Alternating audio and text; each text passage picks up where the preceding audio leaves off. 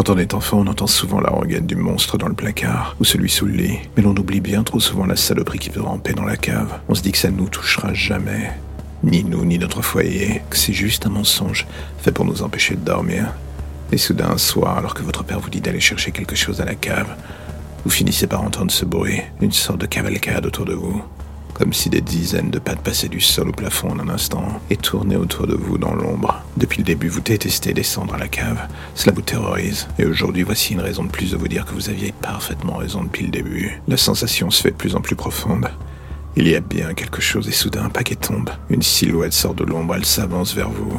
Et voici que des yeux apparaissent, pas deux, pas trois, beaucoup trop. La silhouette gigantesque de cette araignée se dessine devant vous. D'où est-ce qu'elle vient de votre imaginaire du plafond d'une grotte? Vous n'en savez foutre rien. La seule chose qui est malheureusement vraie, c'est ce monstre en face de vous. Elle s'avance lentement et chacun de ses yeux est braqué sur vous. Une cible. Voilà ce que vous êtes. Vous essayez de vous déplacer, mais elle vous barre le chemin aussi vite. Votre père vous a toujours dit que vous aviez une araignée au plafond.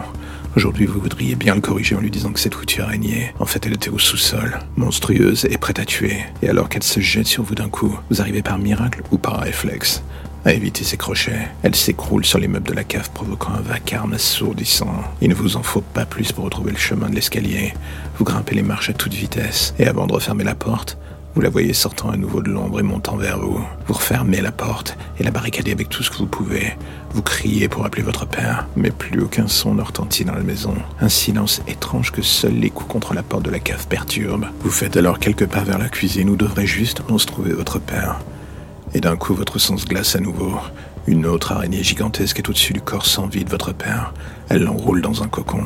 Vous voudriez hurler, mais plus aucun son ne sort de votre corps. Tout ce que votre cerveau vous dit à ce moment-là, c'est de fuir aussi vite que possible. Et alors que vous le faites, et franchissez la porte de la rue, vous découvrez les hurlements dans les maisons, les gens fuyant ces dernières, poursuivis par les mêmes monstruosités que dans votre demeure. Le monde s'écroule sous vos yeux et soudain, un bruit dans votre dos vous pousse à vous retourner. L'une de ces créatures est là derrière vous encore plus monstrueuse que les précédentes. Vous n'avez même pas le temps d'hurler qu'elle se saisit de vous. Une douleur vous transperce, de part en part, sèche et horrible comme si votre corps explosait de l'intérieur. Et c'est en retombant sur le sol tête la première, et en voyant vos jambes tomber quelques mètres plus loin, que vous comprenez que vous êtes mort. Peut-être que c'est mieux ainsi d'ailleurs.